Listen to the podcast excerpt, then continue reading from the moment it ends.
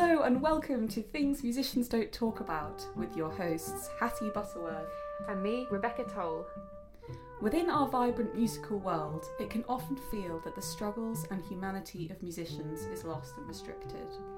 Having both suffered in silence with mental, physical, and emotional issues, we are now looking for a way to voice musicians' stories, discuss them further, and to connect with the many others who suffer like we have. No topic will be out of bounds as we're committed to raising awareness for all varieties of struggle. So join me, Hattie, and guests as we attempt to bring an end to stigma by uncovering the things musicians don't talk about.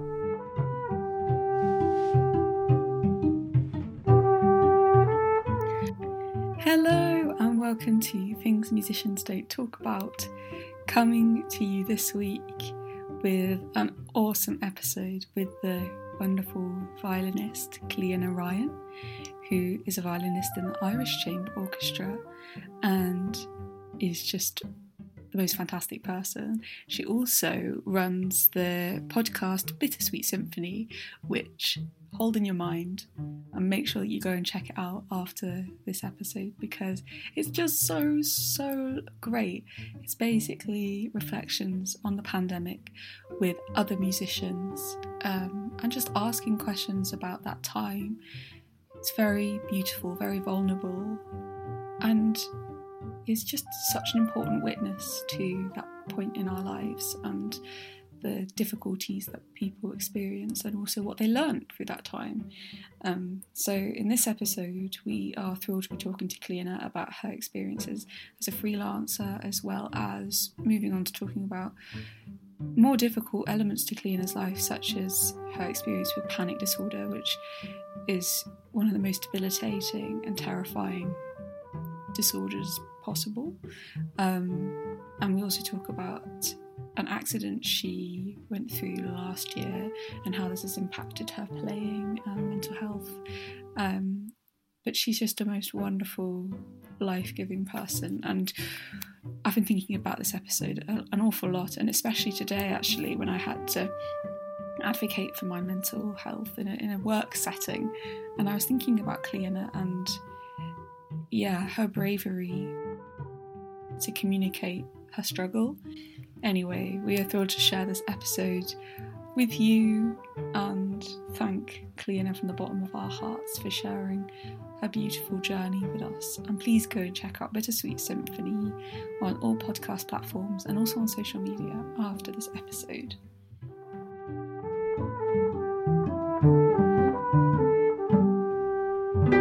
Cliodhna, it's so lovely to have you today. How are you doing?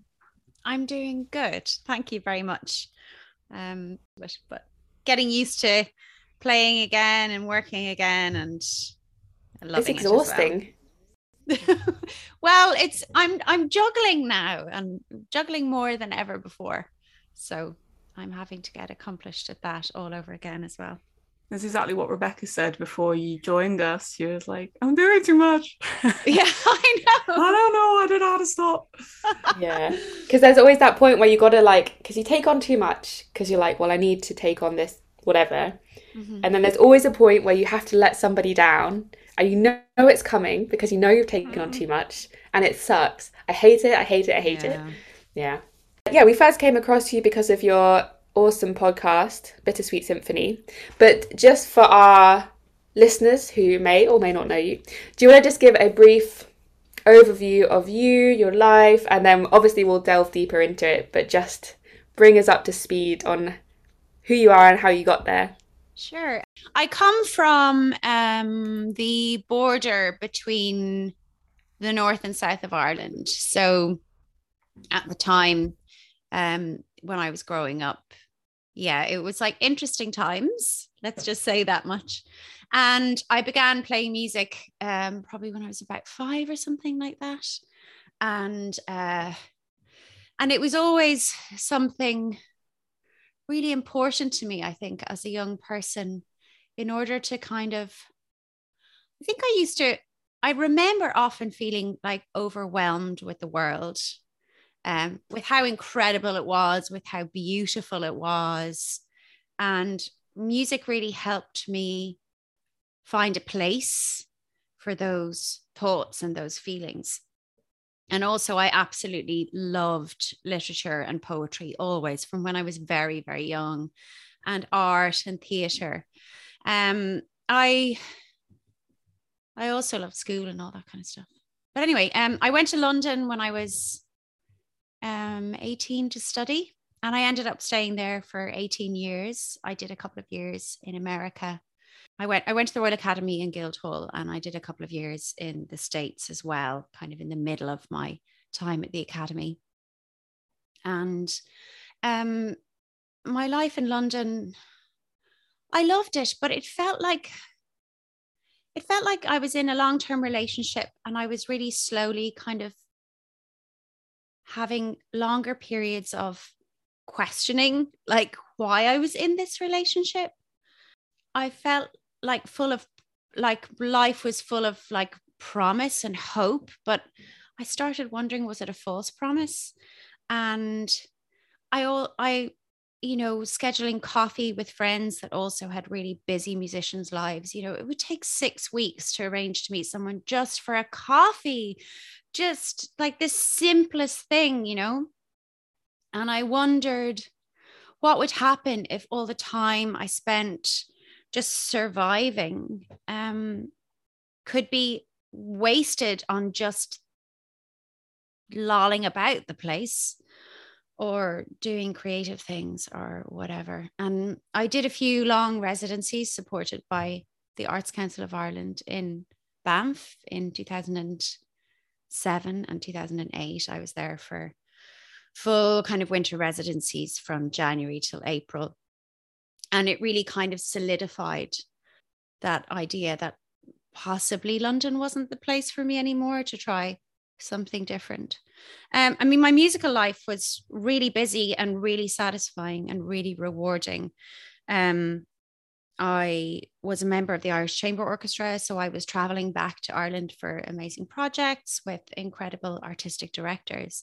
And the work always felt different and challenging and interesting and exciting. And then I was freelancing, you know, in the various orchestras in London, you know, Newcastle, you know, the the usual schlepping about the place and doing contemporary music as well, quite a lot, which I really love because it's a different relationship with your instrument and it's uh, very exploratory and creative, I find, and challenging also mentally. And yeah i mean i was very sad i had a very busy string trio for many years as well. So we were you know um, had a busy um, performing schedule with that too. Um, but it was just all the other stuff you know the being a person stuff. I didn't feel connected with the environment or nature anymore. And those moments of magic and flow and spontaneity that can happen in your life that are so beautiful. There wasn't much space for them. And then also my there was very little diversity of people in my life you know i thought about the people i knew from my little village and like there was more diversity in that group than there was in my life as a musician everyone was kind of around my age. Everyone had a similar kind of educational background. 99.99% of people were white middle class, you know. And uh, and I wondered, I was asking myself questions about what that meant for me as a person and my experience and my relationship with the wider world, you know. So I left. I moved. I left London. I moved. I did move to Dublin, uh, but it didn't. It didn't feel like I was moving home, kind of thing. It was just like, well, uh, this is where I'll go. You know, it wasn't like I want to move home to Ireland or anything like that. It was just I don't want to live in London anymore. And uh, and I had had this idea for a music salon for a good few years, and I never ever would have been able to start it in London. I moved back to Ireland. We were in the middle of like the most awful recession. And and I was like, okay, maybe I can make this happen here. You know, um, I can create this beautiful experience and present classical music as because when I say classical music, for me, that means everything from baroque to experimental, contemporary, everything. Like I, I think that's a really broad term, and I kind of wanted to reclaim it. Um, and I wanted to create intimate, kind of visceral experiences for performers and audiences, and break down boundaries and have beautiful, welcoming, convivial, open-hearted spaces. So I asked my friend uh, to, um, who I used to um, play music with a lot to um, like if she'd be on board to do this thing with me. And so we started Kaleidoscope then in 2008. And it was a lovely way to come back to Ireland. And I discovered an incredible community of musicians. And it very quickly became something that didn't belong to Kate and I anymore, but belonged to our community and Dublin and then the country. Um, and yeah, since then, I suppose, and since I've been living here, uh, there just feels like there's a breath and a kind of a space in my life for exploring lots of different things.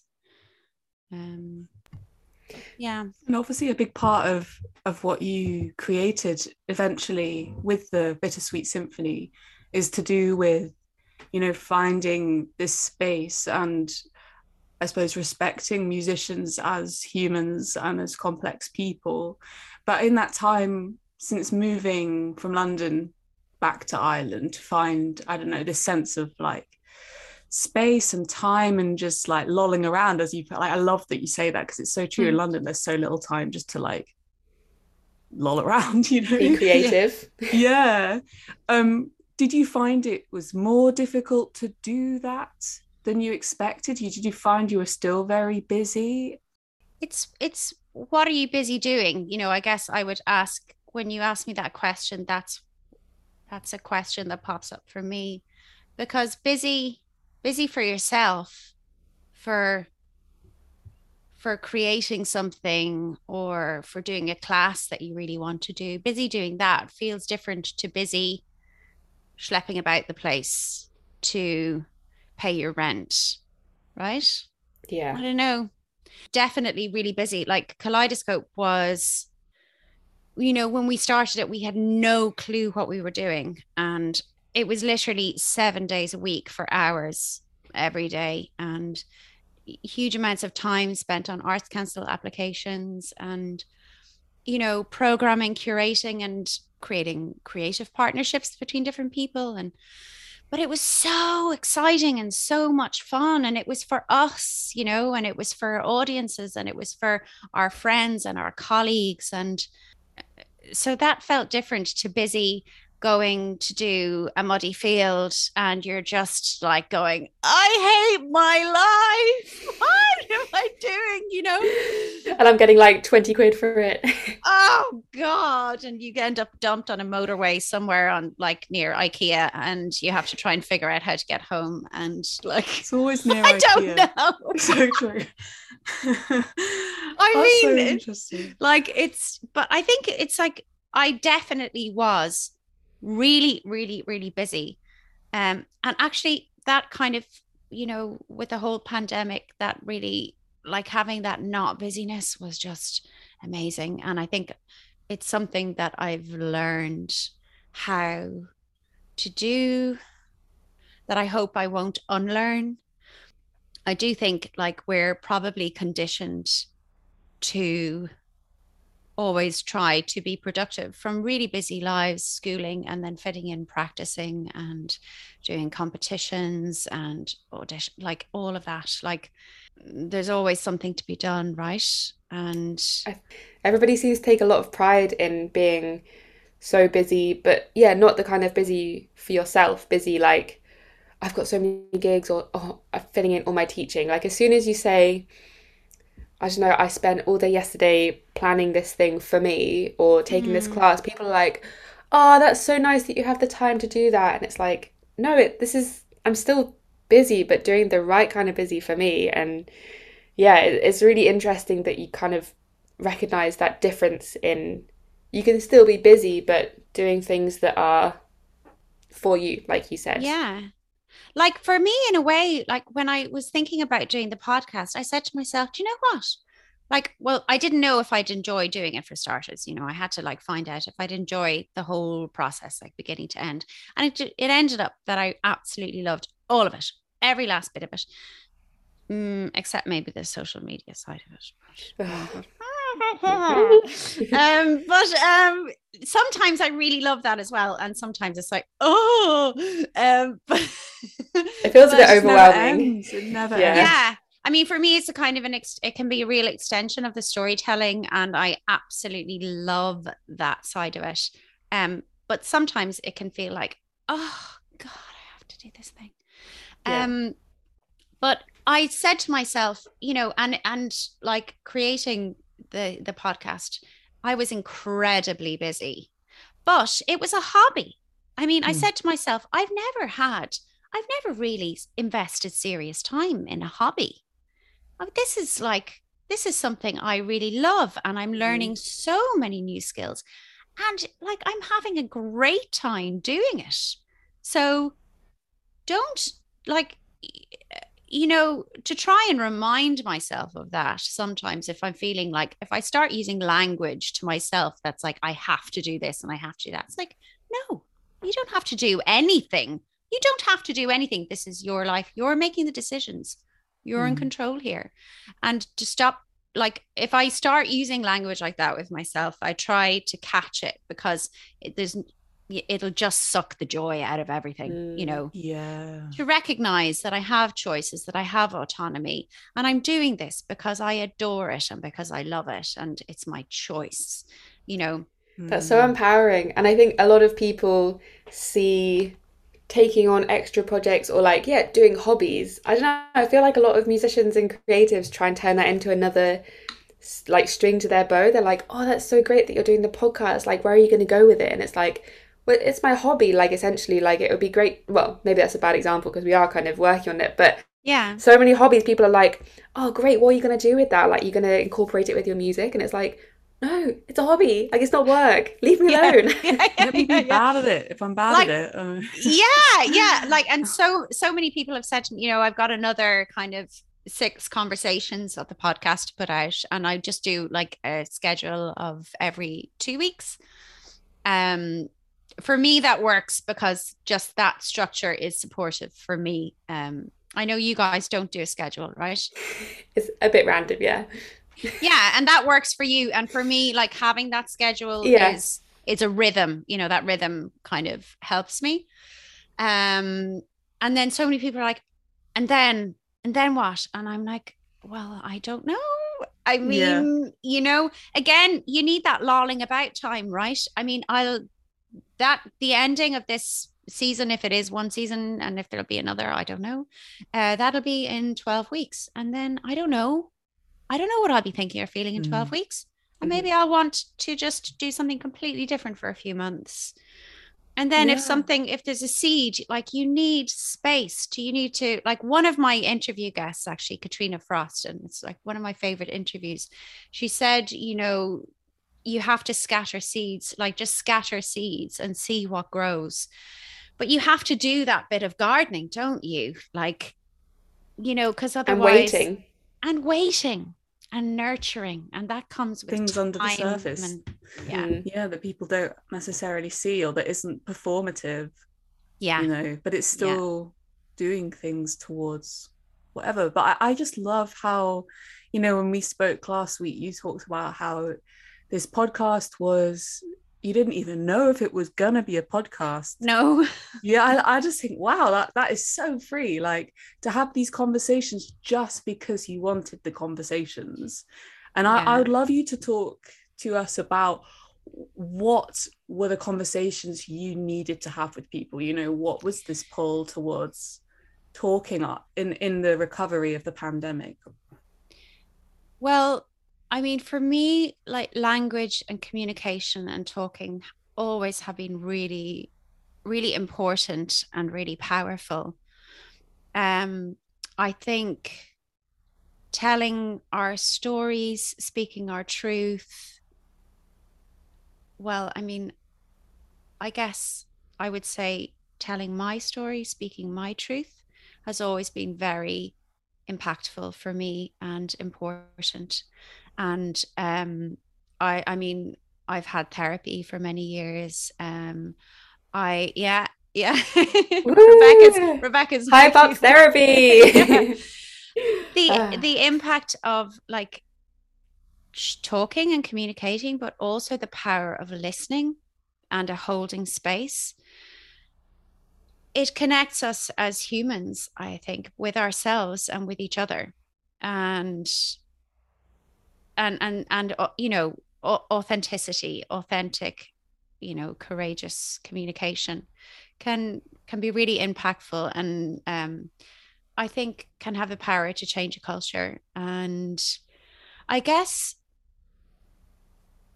there was a I mean, I was very isolated during the pandemic. Um, and from someone who's, I guess, the years leading up to March 2020, my whole life was my work, really. I mean, I was playing, performing all the time. And I took it really seriously, always prepared, always practiced. And from that and that sense of I think I also love the feeling of belonging and community that my work gives me.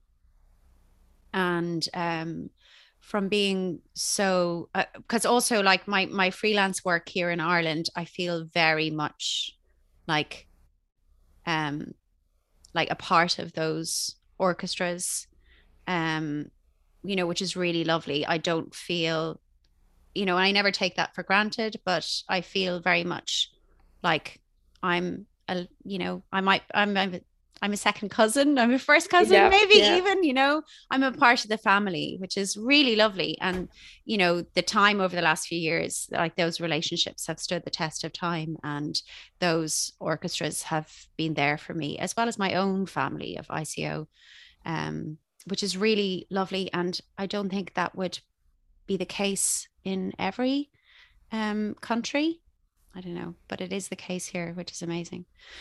I was just so, in my own experience, I had a really, really difficult time um, with huge uh, panic that just came from nowhere, that completely bit me on the ass. And I had no idea what was happening to me. And it was really, really, really hard and uh, like recovery from that. And I see it as recovery because I think when you've had an experience of panic disorder, it's so traumatizing that uh, it kind of imprints itself upon you uh, biologically, um, mentally, emotionally, and mm. uh, and it wasn't a linear recovery from that. So I would think I was okay, and I'd have a few months okay, and next thing, I'm having to get taken off the edge of the motorway by police because I'm throwing up and nearly blacking out, you know. Um, and at the same time, I was experiencing like huge freedom and re- I mean, it was a, such a paradoxical experience. Like it was heaven and hell at once. I couldn't make any sense of it really. And because I was exploring like my you know we had a long long time in ireland where you could only be within two kilometers of your home and then five kilometers of your home. We had the longest lockdown in europe here and i live alone. And so like getting uh, amazing neighborhood connections friendships communities um, you know, street cocktails, sun, sundowners, um, picking wild garlic along the canal. I'm so lucky that I live really close to one of the main canals that runs through Dublin, but also the River Liffey. So I had these like water connections really close by mm. me. And then Phoenix Park, which is like acres and kilometers of like incredible parkland. They were all within my two kilometers. So as I was experiencing this huge freedom, I was having um, I won Arts Council awards to do like study Baroque violin with Rachel Podger. I was having this incredible mentorship and exploration. I was doing a postgrad in Trinity College Dublin on creativity, innovation, and entrepreneurship, and having an wow. amazing time doing that. Like that was an intense year of academic study. And at the same time, there was this absolute nightmare thing going on as well. I mean, I've always loved radio. I, I, mean, I've loved language, I've loved words. I spoke to you about poetry and theater. And like I learned to read before I went to school. And I think language and words were even uh, music before I even knew what music was, you know, for me. They had mm-hmm. texture. Mm-hmm. And I mean, poetry is always where I go when I don't understand how I feel, you know. Um, it's a huge solace to me and then I fell in love with radio. I was always in love with radio, and um, like I was addicted to podcasts before P- there was even a podcast app, and because I connected with radio when I was living in America, and when I moved back to the UK from America, um, like I was, a, I I used to be addicted to this American life. It started the year I went to Dallas, and then I discovered that I was able to podcast it and so I had always thought about doing it, but like you never want to say it out loud, guys, do you? No. Like everyone's like, "Oh, sound great." Like a dick. yeah, you're like you want to talk about yourself more. You want to make a podcast? Like who isn't making a podcast? You know. Uh, yeah. So I had the thought there, and I remember the first time saying it to a friend. We were walking in Phoenix Park, and I remember saying it out loud. And I knew once I said it out loud that I couldn't take it back. So I was almost like choking on it. Like I knew I wanted, but I had to see what it felt like to just put it out there into the world. Even if you can't take it back. Yeah. And then I remember like um I remember the first time asking someone, it was like in a rehearsal break. It, we were it was with the chamber orchestra. I remember going up and kind of going, I'm thinking of, you know, and I don't know what it is, but would you be open to talk? And and I had the idea of bittersweet symphony, and because I kind of like that structure gives some shape, and it can make it can hold people, you know. And I do think memory and recollecting is really significant, and uh, that's the person that's been in therapy a lot um, speaking, I guess. Um, I think like forgetting is as much a dismantling of something as remembering is a storing of something. So I think uh, it's an important process. And with our freelance lives, we can be so slippy, right? With like our our experience can feel like it's always slipping away from us. Um, like we can't hold on to it. Like the only time i would connect with what i had done in my life would be when i'm doing my tax return. And then i'm like oh right. Oh from your failures to your achievements to the things you can be proud of the moments that meant a lot. You know they all kind of come become one mush as you're just living in your diary and one gig to the next. And it's just the music that you're playing. Is the messiah? Is it christmas carols? Is it whatever that you even you know, connect with what's going on. Uh, so there was a part of me that wanted to really, to answer your question in a very long, long way, there's a part of me that really wanted to connect with my community. I was having such an extreme experience. And I wondered, what are other people like what are other people going through? Like what are we going through? We don't have a place to gather and talk and share. And we so often just bring our professional selves to work. You know leave your emotions at the door game face show business invincible you know eternally grateful um no ambivalence ever only positivity no pain no injury no fear all of that kind of stuff, you know. Um, I thought, what would happen if I just had a created a holding space for a connection? And I mm. didn't know if anyone would be really open. I had no clue. And I thought I still have the thing that I sent to people. I asked 16 people in the end. Well, I asked more people, but like a lot of you know, not a lot of people, but some people said no because they weren't comfortable with it. And everyone that I asked, I said, please like I told them all the reasons why they shouldn't talk to me as well. because I did really want like an honest exchange and mm. an open exchange as much as people felt comfortable with. And brave um, though. Like, yeah, so brave. I was I that. was well, I was really um I was so moved. Like mm. I remember, you know, after the first few conversations, just kind of like being like, oh my God. Like people are being really like these people that I've known for years, that I've worked with for years, they're completely opening themselves up. Yeah. And being so like brave and honest and vulnerable and choosing to use the space in that way. And I just, you know, I just thought it was incredible. I, I was, I found it so moving, so moving. Um, How did you, um, because I find, well, I, yeah, I'd be interested to hear about your experience of holding the space for so many people that are opening up and being vulnerable. How did that leave you feeling afterwards or mm yeah um, how was it? Um, in terms of your own sort of self-care or? Yeah um well i guess i was in therapy at the no was i in therapy? Oh god i wasn't. I always no my therapy finished because I, I had a year with the community mental health like after the whole panic disorder thing started um until june 2021 Mm-hmm. But I had done, I actually did, um, I did a really good coaching training. Um, so I was still connecting. I made a really, really good friend. Actually, we were on a Zoom last night. People still Zoom for hours. Me and Hannah Zoom for hours.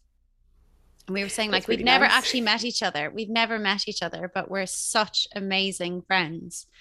Um, so we were talking a lot while I was having these conversations. And then, yeah, I was, I guess I was, um, you know, getting support from friends and family. Um, mm-hmm. But also, like, I found, so I found, I got such comfort and solace actually from the conversations and from the openness, like we all do, I think, when we hear another person's experience another human being's experience. It's it's so comforting. And because mm. it creates yeah that sense of connection and that identification. Um there's things that you recognize about your own experience and what people are sharing. And that's mm. comforting. Um so Especially- it really it felt very soft in me you know? It felt very soft and gentle and loving. And it felt like a real privilege. Yeah. So it didn't feel like I was carrying anything really. Mm. Yeah. I mean, after the weight of suffering from a, a panic disorder in a time of isolation, yeah. You know, I mean, I don't know about you, but I, I feel like sometimes talking to other people openly, I think what you're trying to say is is like like it, I don't know, your experience it can be so dark that actually hearing someone else's experience brings a lightness to your yeah. own. Yeah. Yeah. No, it definitely illuminated. And I, I guess to add to what was happening for me at the time, yeah, I had so I recorded all the conversations in August and September 2021 and didn't make any decisions about what I was doing with those conversations until they were all done. And I took a break of about two weeks and had to think about it. And then I was like, okay, well, can I edit? What's editing? No clue. Um, YouTube. But after the first conversation, I was cycling home one evening and I got knocked down by a car. And um my left hand i was like the car completely went like it if i had been going any faster it literally would have mowed me down and i probably wouldn't have survived my left hand was trapped was like under the handlebar of my um, bike. And I mean, I got bruised and scratched and scraped all down my right side. And I had like a whiplash injury for a couple of months. But um, my left hand uh, completely was buggered. Uh, one finger was broken, but then all the other joints and fingers completely you know got massively swollen. So like my thumb was hugely swollen my first finger every finger except my little finger which is my most useless finger and always has been and usually is for string players. It's the one we hate um so i basically and I, you know, I had to go to the police and all this kind of stuff. And, um, and then, you know, consultants and hand physios. And until the end of November, when I saw a hand specialist that works with musicians called Mark Phillips in London. Oh, Mark, I saw him. Mark Phillips. He's great. oh my God. And he gave me hope but until I connected with Mark at the end of November, so it was August, September, October, November, three months, I basically either couldn't or was told not to use my left hand at all. So I couldn't use it at all for about two months because it was so swollen. And I didn't have like a pinching motion. Um, and and the finger was like gross, but all the other fingers were also completely swollen except the little guy. And um I couldn't tie my shoelaces. I couldn't, you know, change my bed sheets. I mean, it was absolutely awful. Like, and I couldn't, I had to buy lots of devices to open my, you know, to open jars, to move, you know, I had to buy all these kind of disability devices from these like websites that had people that were in their 80s in their images. Like, oh, and and I didn't know if I'd ever be able to play the violin again. And every time ICO played in Dublin, like the first performances back for people in Ireland were in September 2021. We weren't allowed play to audiences until September 2021. And I remember going to that concert and like from the when the orchestra walked out on stage until they left the stage at the end, I was in pieces crying because I didn't know if I'd ever make sound again, if I'd ever be that. You know, when you become like when you're not even yourself anymore, you don't know what your mm-hmm. name is, you don't know who you are. You are no, you are nothing. You're you have no ego. You are just sound, harmony, melody, rhythm, phrase, texture. You know, I didn't know if I'd ever feel that again. And at this time, I was having these conversations and then creating and editing and it was it was like because that was very very dark and incredibly difficult and incredibly hopeless for many months mm. and again i was completely isolated because we were in lockdowns here and so this connection with my community and with these people that i were like every conversation i'd have i'd be like there's so much beauty and humanity and vulnerability in these people. And I never took the time to have those conversations and make those connections in my real life. And that I, I you know, in like real life before COVID life. And I mm. said to mm. myself, this was right in front of you. What's like, how have you been living that you haven't allowed time for this? Like, you know. Would you have released the episodes if you hadn't have had your accident? I think I possibly would have felt compelled, yeah, to like that it was again that thing of it not being necessarily mine, but like being um a custodian of some sort, mm-hmm. a repository like um a custodian of this repository of uh, human experience you know everyone that spoke to me wanted to tell their story um and so i think yeah i think i would have but i think i don't know how i would have and if it would have looked different mm. you know i don't know what that would have looked like but i think yeah because i think after a few conversations it felt like And do you know what? Like, this is nothing to do with me. Yeah. This is nothing to do with me. This is about our community. This is about also connecting with the people that come and, and watch us. You know, like mm. I said in, in one of those pieces of writings, you know, um, we go out in and out a different door to the people that come in the front. They don't see the, you know, our lives, people eating out of Tupperware, um, you know, teaching between the rehearsal and the concert, running home to put kids to bed. I don't know. They they don't they don't see that, you know. And so I wanted to tell them that as well. Yeah. Do you have an idea of maybe what you're I mean, I, I can't I'm feeling so emotional listening to you because it's like, yeah. what what was going through your head about maybe if the violin wasn't possible again, what would you have turned to? Or was communication maybe the thing that you that you thought right i can really do this because i'm so in, passionate about it do you know i think what was what i really was surprised to find within myself was some kind of trust. Um i don't think i would have necessarily felt that i i, I really feel and it's interesting because i've literally just gone back to work three weeks ago since August. So I was not working for eight months with this injury. And now I have arthritis in my hand permanently in those joints, which is fine, actually, it turns out, because if you talk about that, it turns out other people tell you about all their arthritic bits and bobs that they have that they've never talked about before. You know, some people did say to me, don't tell anybody don't tell anybody that you have arthritis. Don't tell anybody that you've had this injury. Wow. Because it'll affect how people see you. It'll affect how people judge your ability as a violinist.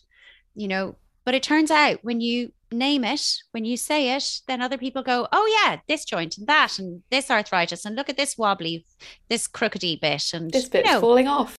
I guess I was worried financially, of course. But I had, I think I had a kind of a trust and a faith that everything would be okay. And I didn't know what that meant. But I kind of knew it somehow. Mm. Whether that meant not play, I think that the thought of not being like not experiencing that sound thing, because for me, resonance, harmony, like when you create a perfectly in tune kind of chord or the energy like the the energy of like a rhythm a bass line like to not be in that again that was pretty heartbreaking to think about but i so enjoyed creating the podcast and i learned so many skills and then you know i was having to I was having to take so many risks. I mean, you guys, I'm sure know this. Like, you're having to put yourself out there the whole time and get comfort, get comfortable with such extreme discomfort. Mm-hmm.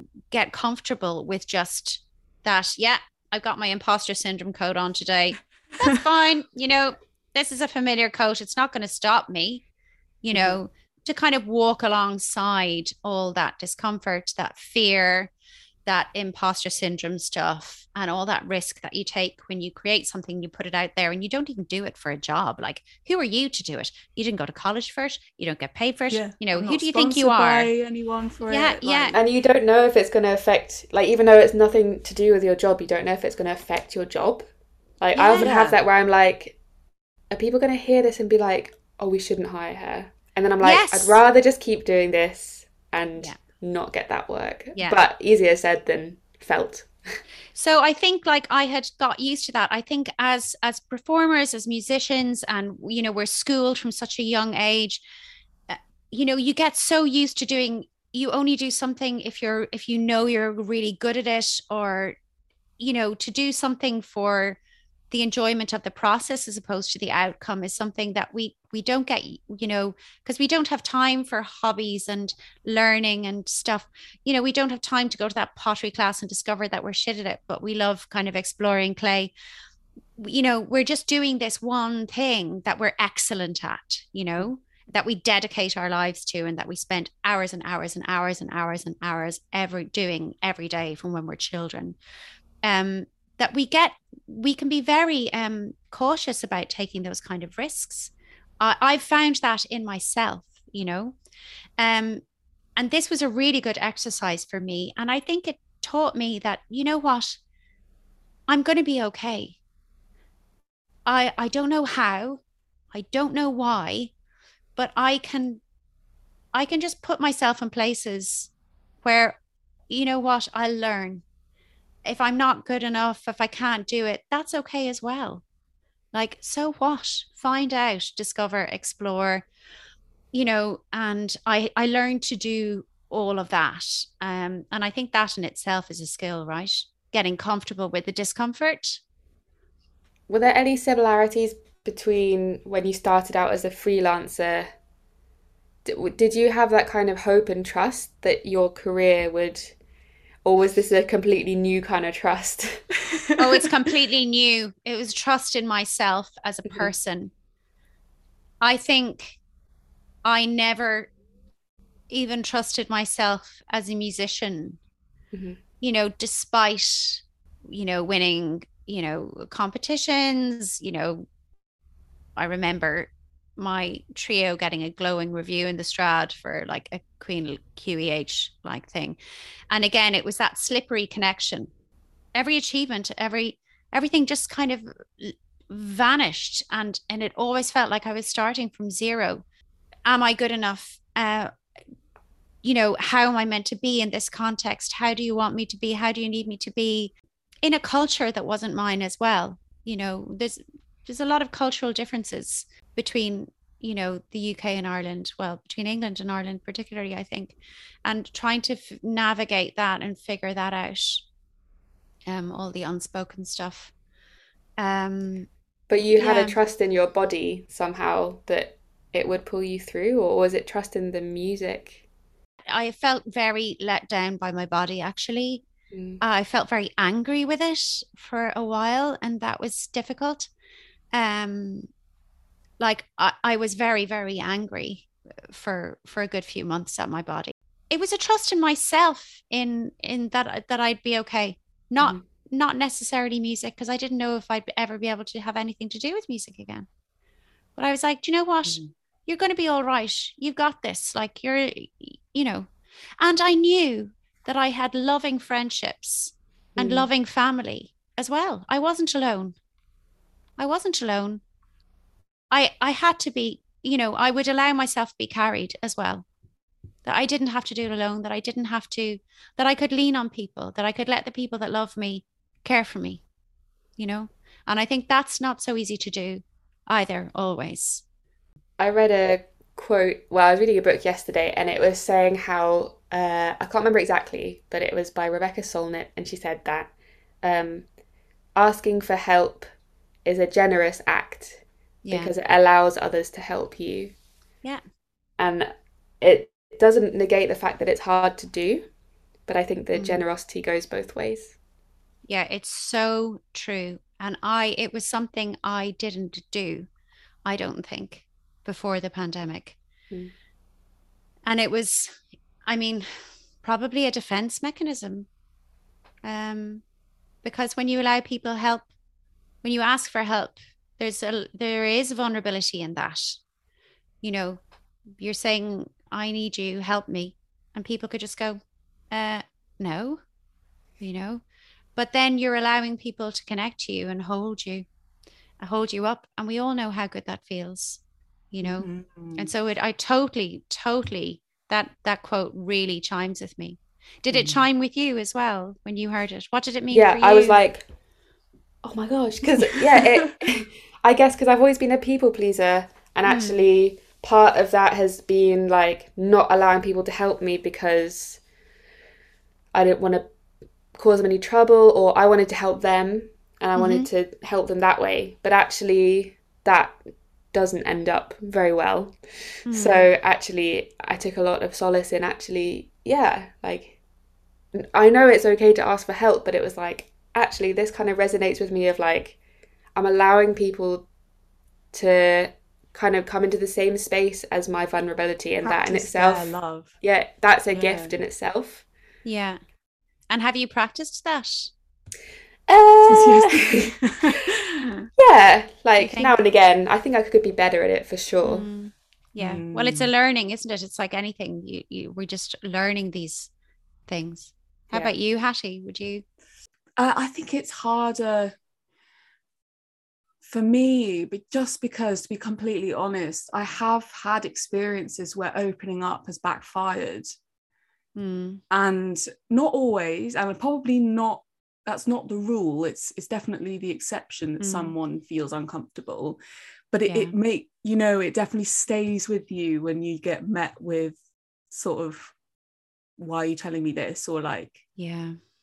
And I think maybe that comes down to me not always sharing with the right people mm. or or at the right time for at the right time yeah yeah for me yeah and yeah. or you know not thinking oh maybe the best place for me right now is therapy to help me through this because nobody else maybe is either qualified properly for it or will mm. you know there's a risk they might misunderstand me or something mm. so I, I love i love the quote because i do think it gives people power to to feel that opening up doesn't have to be this one way experience it can actually show other people that you that you want to share with them. I don't know you want to connect mm, with them.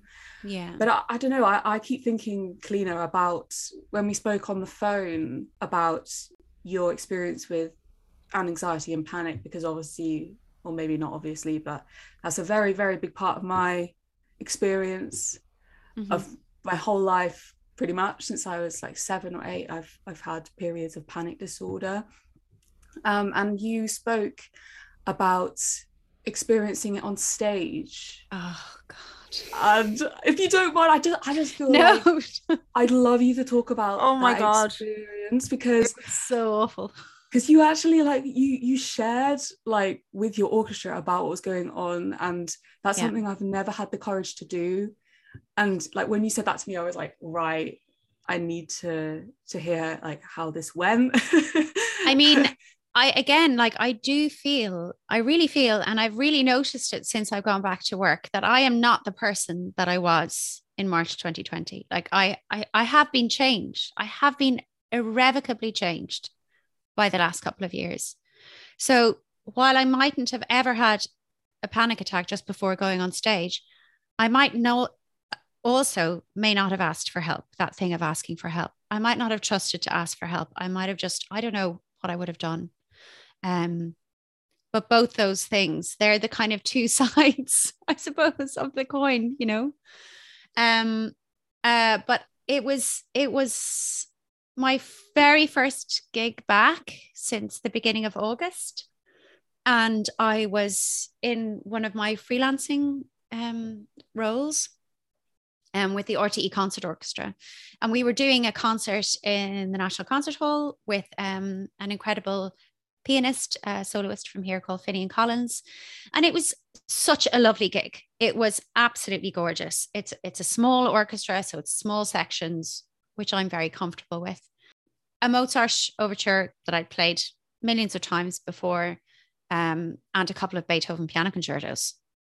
Right? Like, you know, absolutely gorgeous, amazing, uh, great conductor, everything wonderful. And the first few rehearsal days felt they felt fine. They felt comfortable. I mean, it was amazing to be in that sound again, absolutely gorgeous. And I loved it. And the leader, Mia Cooper, um, said to me on the first day, she said, you know, if you'd be more comfortable, because I think I was sitting, they were, they're still sitting um, they've just started sharing stands again but i think i would have been sitting like um the third desk back on the outside. So like one two three four five number five in first i think. Yeah.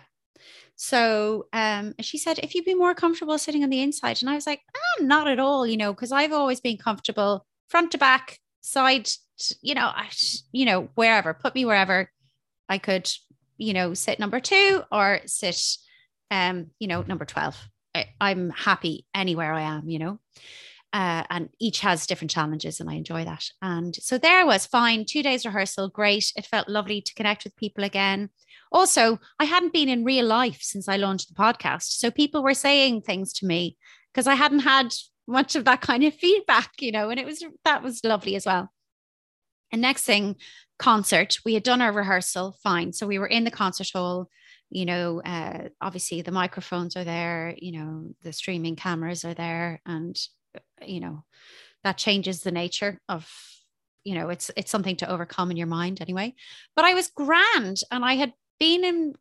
I think what was I doing? I was getting something from my car which was at the front of the hall, and I started seeing people arrive for the concert. And it was a quarter to eight, and the concert began at eight.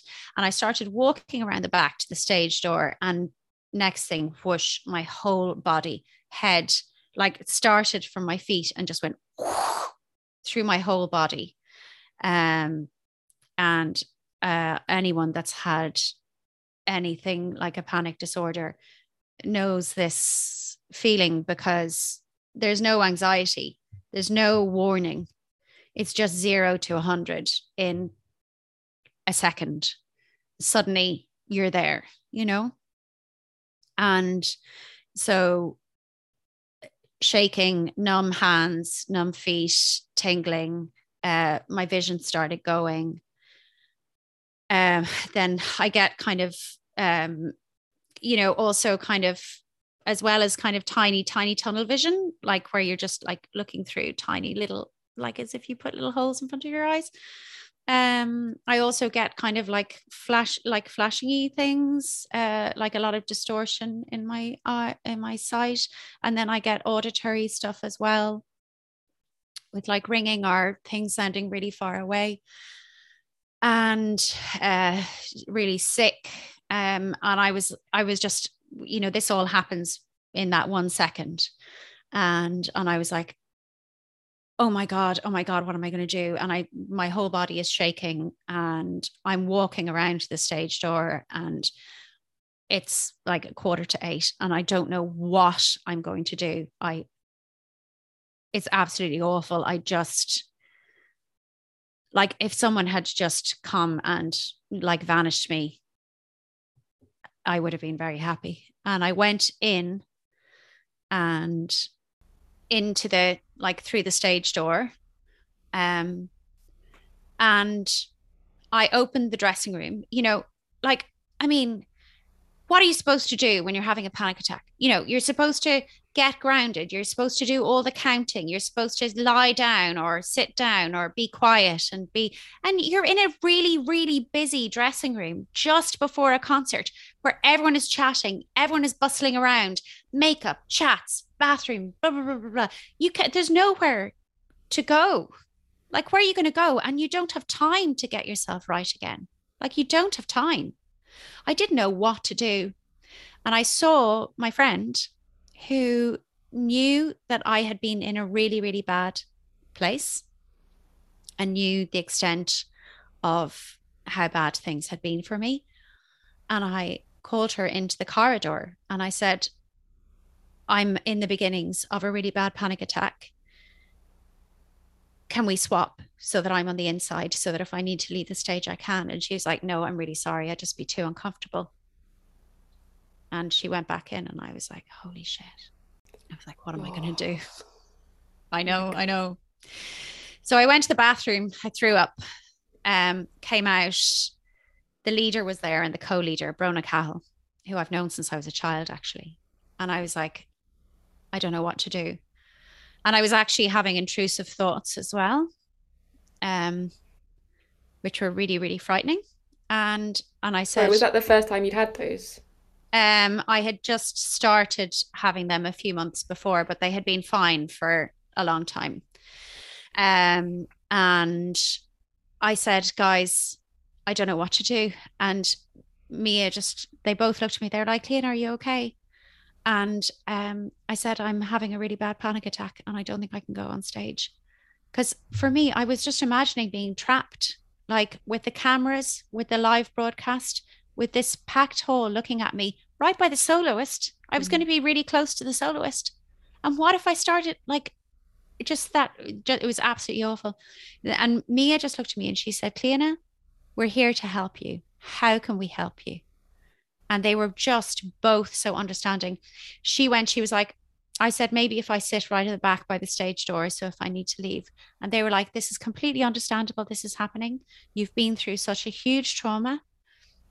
You haven't played for months. We're going to do everything we can to help and support you. And she went and she asked a lovely guy who was sitting at the back, would he swap with me? She went on stage, she changed our pads. And this was at like five to eight. And I went on and I got through it. It was really, really difficult. And I was having intrusive thoughts the whole way through. And I was having full body experience the whole way through and I didn't I wasn't right physically until that concert was on a Thursday and I wasn't right physically until the Sunday because uh, I had that hangover thing that you get after mm. bad panic attacks with headaches and aches and nausea and everything. But since then I've done I did um a concert that weekend no the the following week uh, with like TV cameras and everything, and that was fine. And then I was back in the concert hall and I was co-leading second violins and symphony orchestra with a sold out Messiah performance, and I got through the whole thing and I really enjoyed it. oh, guys, like I'm back. I'm back. Yeah. Every gig I've done since, like I've been able to enjoy my instrument. I was right by um, Martin, his principal cello, and he was playing, you know, the continuo part so I was able to connect right into the bass line, which always really calms my body and grounds me, you know. And I just had a brilliant time sharing the experience, asking for help, allowing myself to be helped. But then also the fact that the next gig I did with them, they still mm. put me close to the front. You know, they still trusted me. Yeah. They didn't kind of go, okay, well, what do we do now with this one? You know, they were like, You're going to be fine. We know you're going to be okay. If you're not okay, ask us for help. But, like, you know, because I was thinking, I'm going to have to quit performing. But mm. they trusted me and they saw it as a process. They said, This happens once. Maybe it'll happen again. Maybe it won't, you know? But it's things like your podcast and you talking about it and raising awareness that helps the the inconsistency of it is what is what really struggles when there's no awareness. It's that people mm. they're not trusting you or um, we've talked about this quite a lot, Hattie and I, but like people assuming your limits without you telling them or, or but, but yeah, it takes them to create an atmosphere of you can ask us for help if you need help or if yeah. and when you need help. Um, yeah. And it won't be every time, and we trust that you'll ask us. That is such a huge yeah. thing. Yeah, yeah. And even like, I mean, I have to admit that like talking about it here, that feels difficult for me. Mm. You know, mm. talking about it with you guys so publicly. And part of my conditioning is going, but what if people think you now can't do? Like, you mm. know, because I've got some big chamber music gigs coming up. I know I'll be fine. I know I'll be fine. I have so many skills.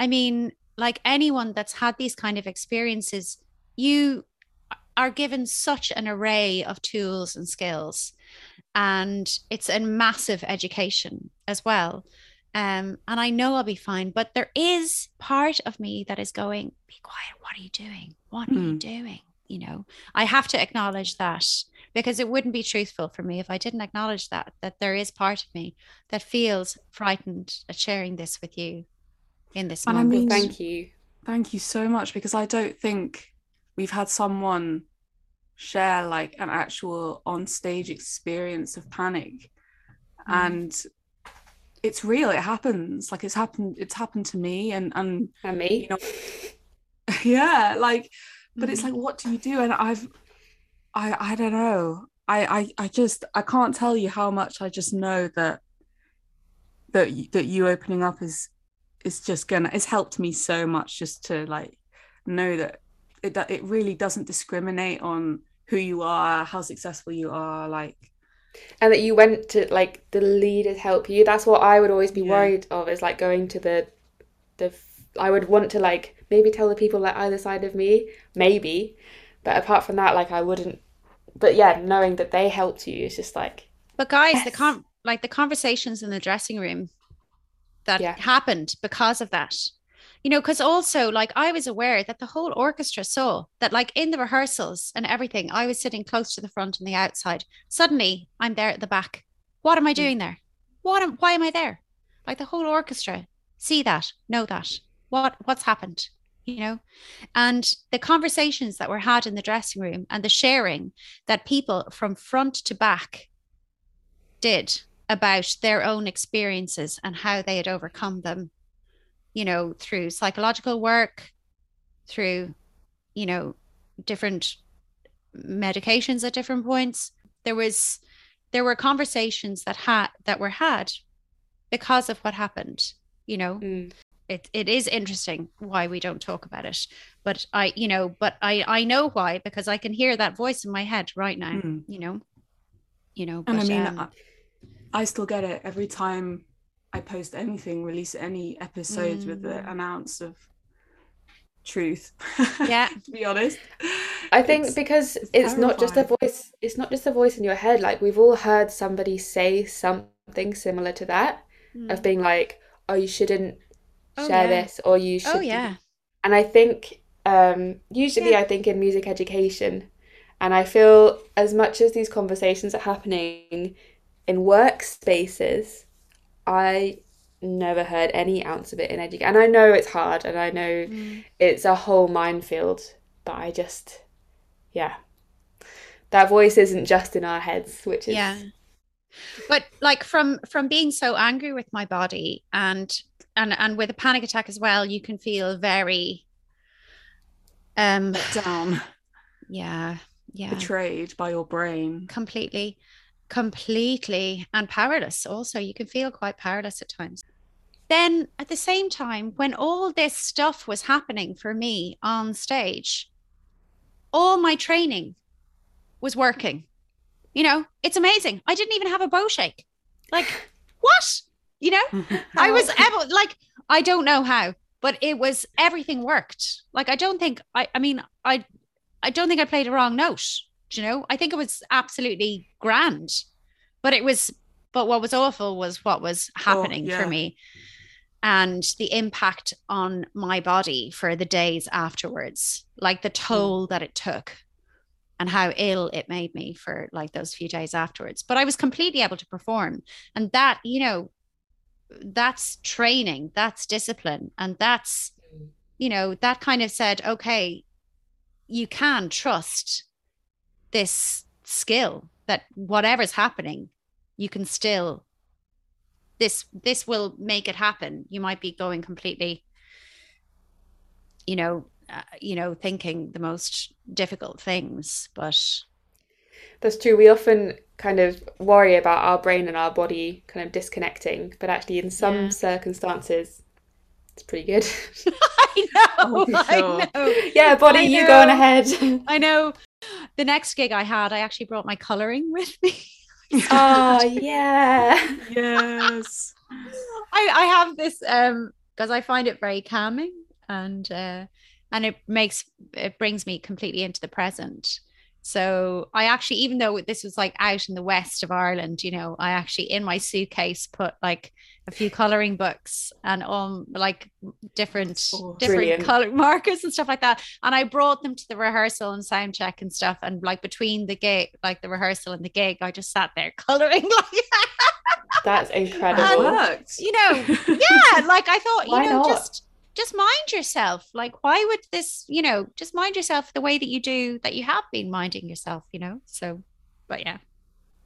Anyway. That's amazing. I mean, I would love sort of to finish if you could tell us a bit more about how people can follow your podcast, you know, any kind of upcoming episodes to listen out for. Um, or anything else you'd like to to finish sharing? Um, well, I um, let me see. Well, the podcast Bittersweet Symphony is is on all the usual spots. Um, you know, yeah, all the usual podcast platforms. I think, I hope. Yes, it is. Yes, it is. And then I what I love doing actually is, well, I say I don't love it 100% of the time, but 99% of the time I do love doing it. That all the people that I have on the podcast share loads of photographs with me. I get them to go back through their phones, back through 2020 and 2021, and share a lot of the photos and experiences that they talk about in the episodes. Um, mm-hmm. So then I share those on social media.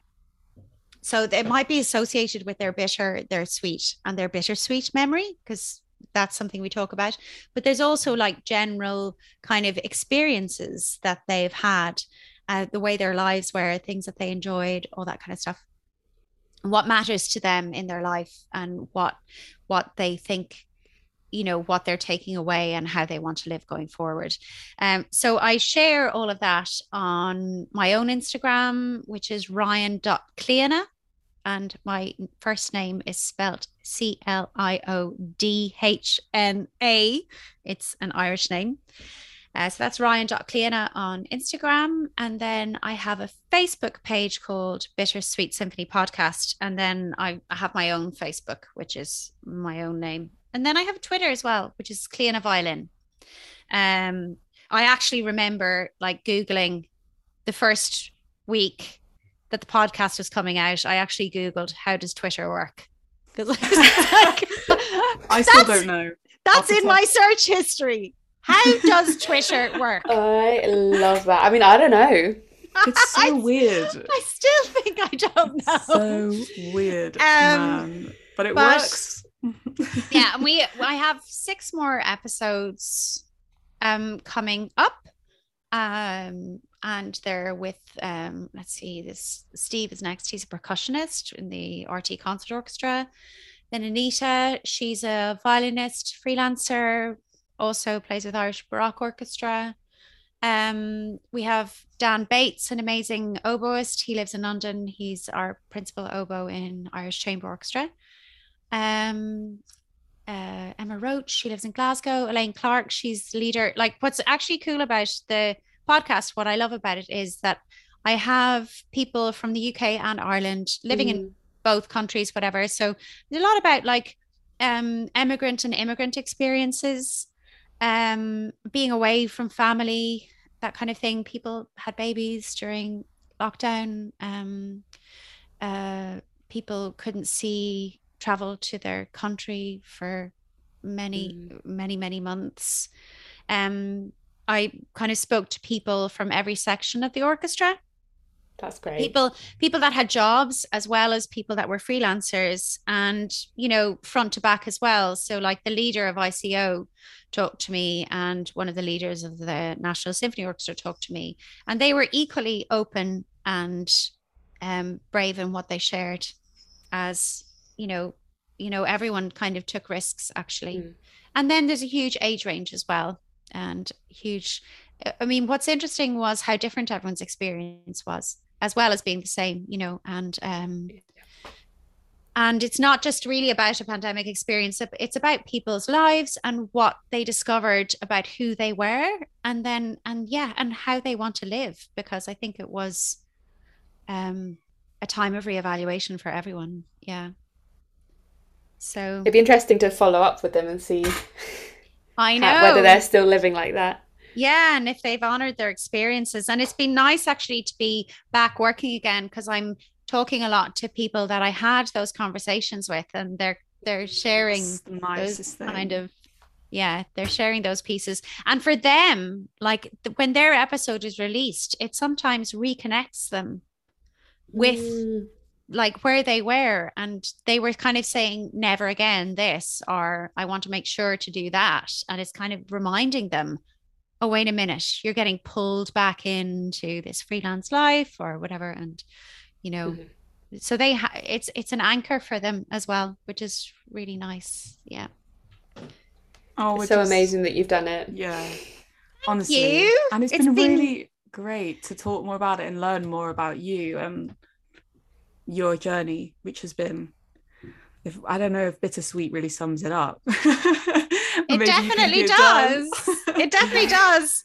And I actually I've I've felt kind of it's been nice to um it's been lovely. Well, and it feels like a leveler actually to talk to you guys because, of course, you know, there was so much sharing that the people that I spoke to did, and I didn't really do that, you know? Yeah. Yeah.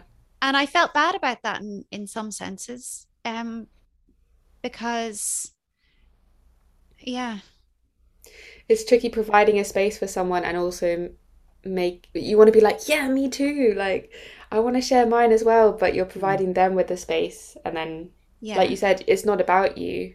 Yeah. But so you realize so much about yourself through these conversations that you almost want to have like a follow up solo episode after every single one. but as well, it's just that bit of like, you know, they're kind of standing there like naked and you're in all your clothes and it doesn't feel fair.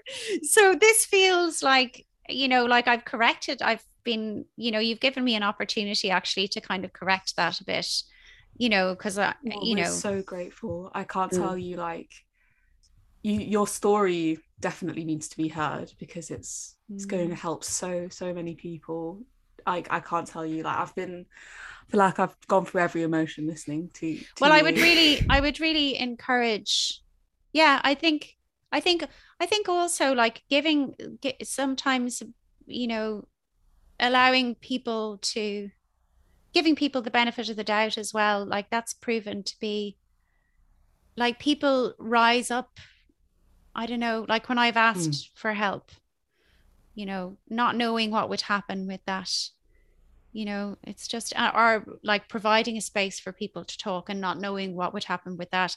People would just constantly amaze you, really, um, yeah. if you allow them to. And you're right, Hattie, not to say that like you can't um, receive like knockbacks or, you know, end up like disappointed or hurt by how you share something and how that might be received. And that is difficult.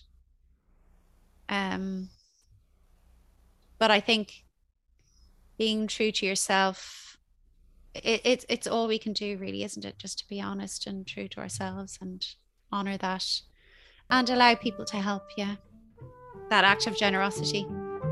Yeah. You're so right. Thank you so much. Thank you guys. thank you